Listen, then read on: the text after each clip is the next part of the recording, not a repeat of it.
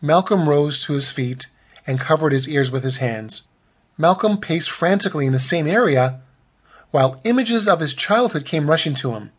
There were the birthday parties, toy engines at Christmas, all from his beloved uncles.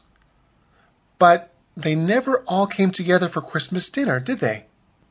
Son, I couldn't provide for her the way she wanted, so she took comfort in Ether's arms. You lie! Mom would never do something like that, shouted Malcolm. His words were vicious and shouted directly at his father, who slowly lowered his head to the ground. Looking for an avenue to release his anger, Malcolm kicked a bag on the ground that exploded into the shadows.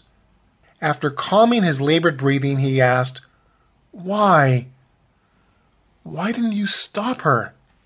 When Karen wanted something, she usually got it.